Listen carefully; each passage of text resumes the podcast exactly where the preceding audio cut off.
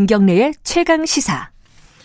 얼마 전에 안타까운 사건이 있었습니다. 인천에서 초등학교 학생 두 명이 엄마 없이 집에서 라면을 끓여 먹다가 불이 나서 화상을 입고 지금 사실 어 예후가 그렇게 좋지는 않다고 합니다. 지금 근데 이게 코로나 사태가 길어지면서 결국에 좀 돌봄 사각지대가 생긴 거 아니냐 이런 지적도 좀 나오고 있습니다. 어, 아동 권리 보장원 윤혜미 원장님 연결해 가지고 관련 얘기 좀 나눠 볼게요. 원장님 안녕하세요. 네 안녕하십니까. 요번 사건을 보면요 인천 사건이요. 네. 어 이웃들이 세 번이나 신고를 했어요. 세 네. 번이나 신고를 하고 지금 법원에서는 또 이게 격리는 안 된다고 또 했고요. 근데 그럼에도 불구하고 뭔가 어, 조치를 해야 된다는 거는 뭐 다들 알고 있었는데 왜 여기까지 사, 왔는지 어, 이런 사각지대가 왜 생겼는지 어, 원장님 보시기에는 어떻습니까? 어디에서 문제가 생긴 거라고 보세요? 아, 예, 이번 경우는 이 가정의 경우에는 예. 이미 이제 그 신고되기 전부터 네. 드림 스타트라고 해서 가정에 대한 사례 관리 서비스가 들어가고 있었던 가정입니다. 예. 아, 그래서 서비스를 받고 있는 과정에서 어 아동 학대로 신고가 되었고 예. 그 내용들은 대부분 이제 방임과 관련된 문제였거든요. 음, 네. 어, 그래서 방임과 관련된 문제에 대해서 어, 그 지역의 아동보호 전문 기관이 판단을 했고 네. 그 판단에 따라서 어, 다시 상담 서비스와 어머니에 대한 상담도 들어가고 양육 교육도 들어가고 네. 아이들에 대해서도 역시 상담 서비스와 이 모니터링이 쭉 들어갔는데 네.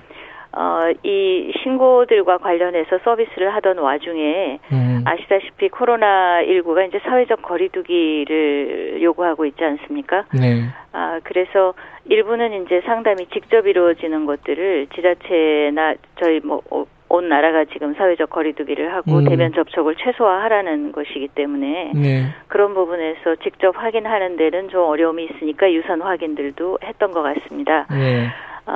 아, 그런데 이제 드림스타트도 서비스가 들어갔고 아동보호 전문기관도 서비스가 들어갔는데 아동보호 전문기관에서 세 번째로 방임으로 신고가 되었을 때 방임으로 판단을 하고 네. 이제 더 이상은 그냥 가정에서 어머니하고 아이들이 있는 것이 안전하지 않을 수도 있겠다라고 판단을 해서 네. 피해 아동 보호를 신청한 것인데요. 네.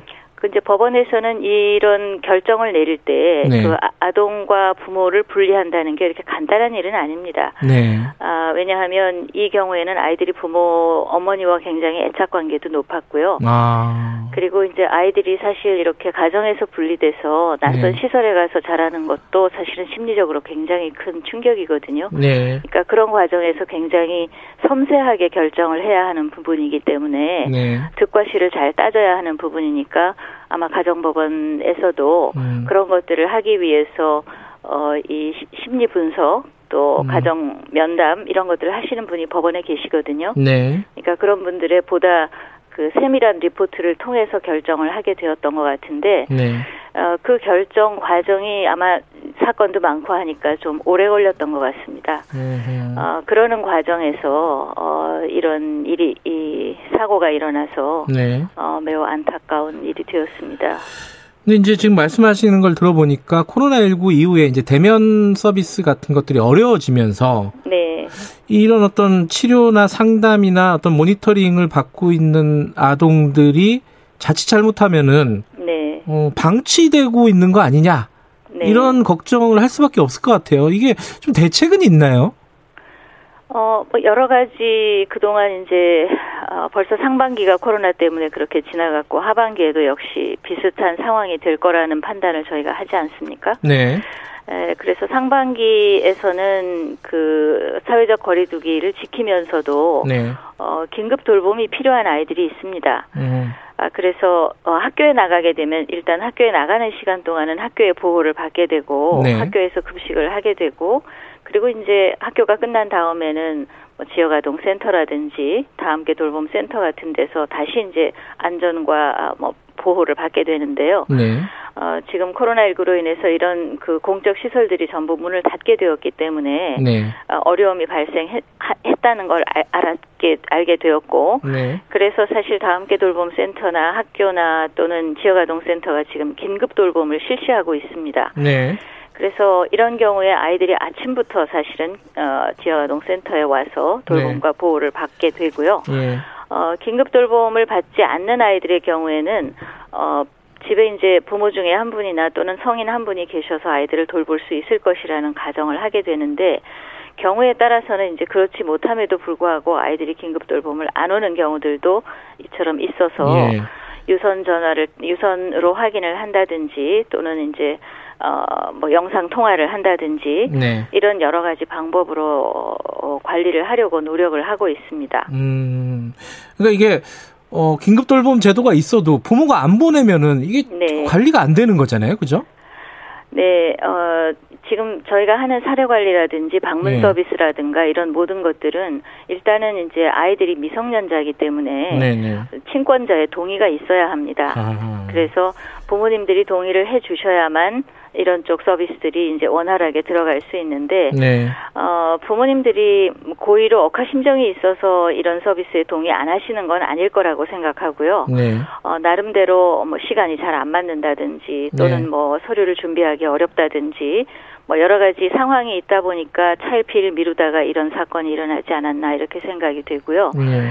그래서 앞으로는 부모님들이 이런 서비스를 연결해야 할때 네. 동의를 받는 과정을 좀더 어, 적극적으로 설득을 하고 네.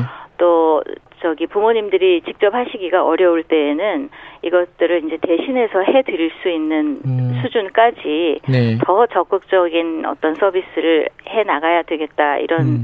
생각을 하고 있습니다.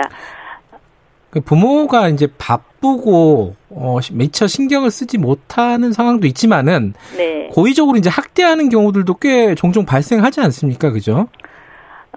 어, 고의적인 학대라고 보기 보는 경우는 그리 많지는 않고요. 네. 어, 아시다시피 이제 코로나19로 인해서 많은 집안 식구들이 네. 이렇게 좁은 공간에서 오랫동안 같이 음. 북적이게 되죠. 네. 그리고 아이들은 잘하는 아이들이니까 신체 활동에 활발해야 하니까 밖에 못 나간다고 하면 집에서라도 역시 아무튼 좀 음. 많이 뛰어다니고 소위 부모들이 말씀하시는 말을 안 듣는 상황들이 발생할 수 있습니다. 음.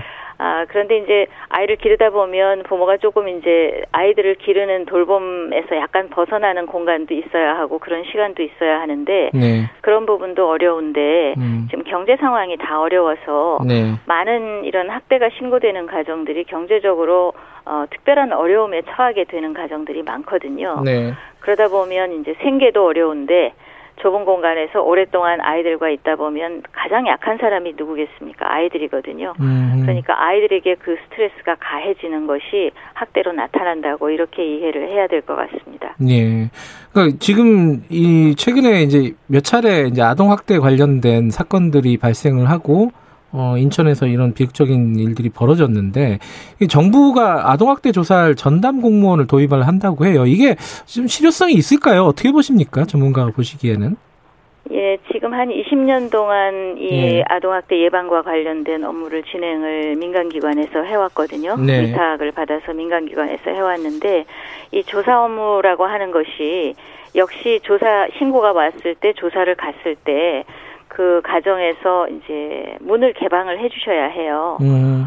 그런데 민간에서 누가 와서 아동학대 상담원이 문을 열어달라고 할 때 부모님이 거절을 할 수도 있습니다. 음흠. 그러면 거절을 하면 그 문을 열게 할 방법이 사실 민간 조사원에게는 없는 겁니다. 음흠. 그래서 어, 물론 이제 경찰관 경찰관을 동행해서 가는 경우에는 조금 이야기가 다르지만 네. 어, 그래서 그런 그 공권력의 문제들이 항상 제기가 되었기 때문에 네. 조사에 있어서만은 공공성을 확보하는 것이 좋겠다라는 음. 판단이 서서 네. 이번에 이제 공무원들이 이런 조사 업무를 담당하게 된다면 음. 어, 경찰도 공무원이지 않습니까? 네. 그러니까 공무원과 공무원 사이에서는 공조가 좀 더 잘 이루어질 수도 음. 있을 것이고 네. 아무래도 저희가 또 홍보도 많이 해야 하겠지만 네. 그 결과를 통해서 반드시 그 신고가 와서 조사가 나오면 협조를 해주셔야 된다는 그런 음. 강력한 메시지를 전달하려고 하는 것입니다. 네. 그러니까 이게 공무원들이 하면 조금 지금보다는 조사가 원활하게 될 수도 있겠다 이렇게 좀 기대를 하고 계신 거네요. 네, 대상 과정에서 조금 더 음. 협조를 잘 해주실 수 있지 않겠나 이렇게 음. 생각을 하는 것입니다. 지금 말씀하신 대로 어, 코로나 시대를 맞아가지고 이게 길어지면서 여러 가지로 아이들이 좀 위험한 상황에 처하는 경우들이 많은 것 같습니다. 이 어른들이 어, 좀 명심해야 될 부분들 한 말씀 해주시고 마무리하죠. 네. 어, 사실 아까 제가 말씀드렸습니다만 재난은 어려운 사람들에게 더 고통이 크게 됩니다. 예.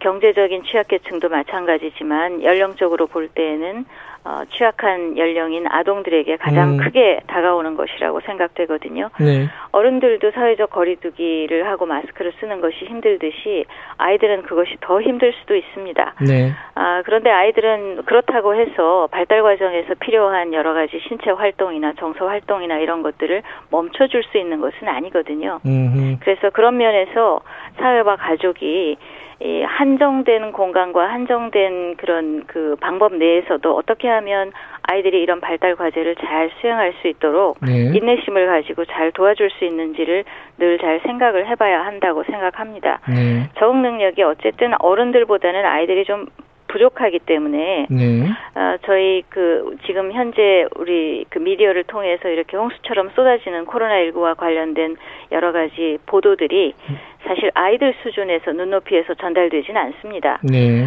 아 그러니까 아이들은 어떻게 보면 마스크도 써야 하고 부모님들이 집 밖으로 나가지 말라고도 하고 학교에 가도 친구들하고 어, 놀지 말라고 하고 이런 과정에서 TV나 이런 데에서는 또 굉장히 얼마만큼이 죽었다 이런 얘기들이 음. 나오면 약간 비정상적인 공포심도 가질 수 있고요. 음. 불안도 생길 수 있습니다. 그리고 네. 이런 것들이 쌓이면 이제 행동 문제로도 연결될 수 있는 거거든요. 네. 그래서 이런 그 과정들을 잘 이해하고 아이들의 눈높이에서 지금 현재의 상황을 잘 이해하고 그다음에 몇 가지 수칙을 잘 지키면 음. 안전하게 이, 이 시기를 잘 넘어갈 수 있다는 거.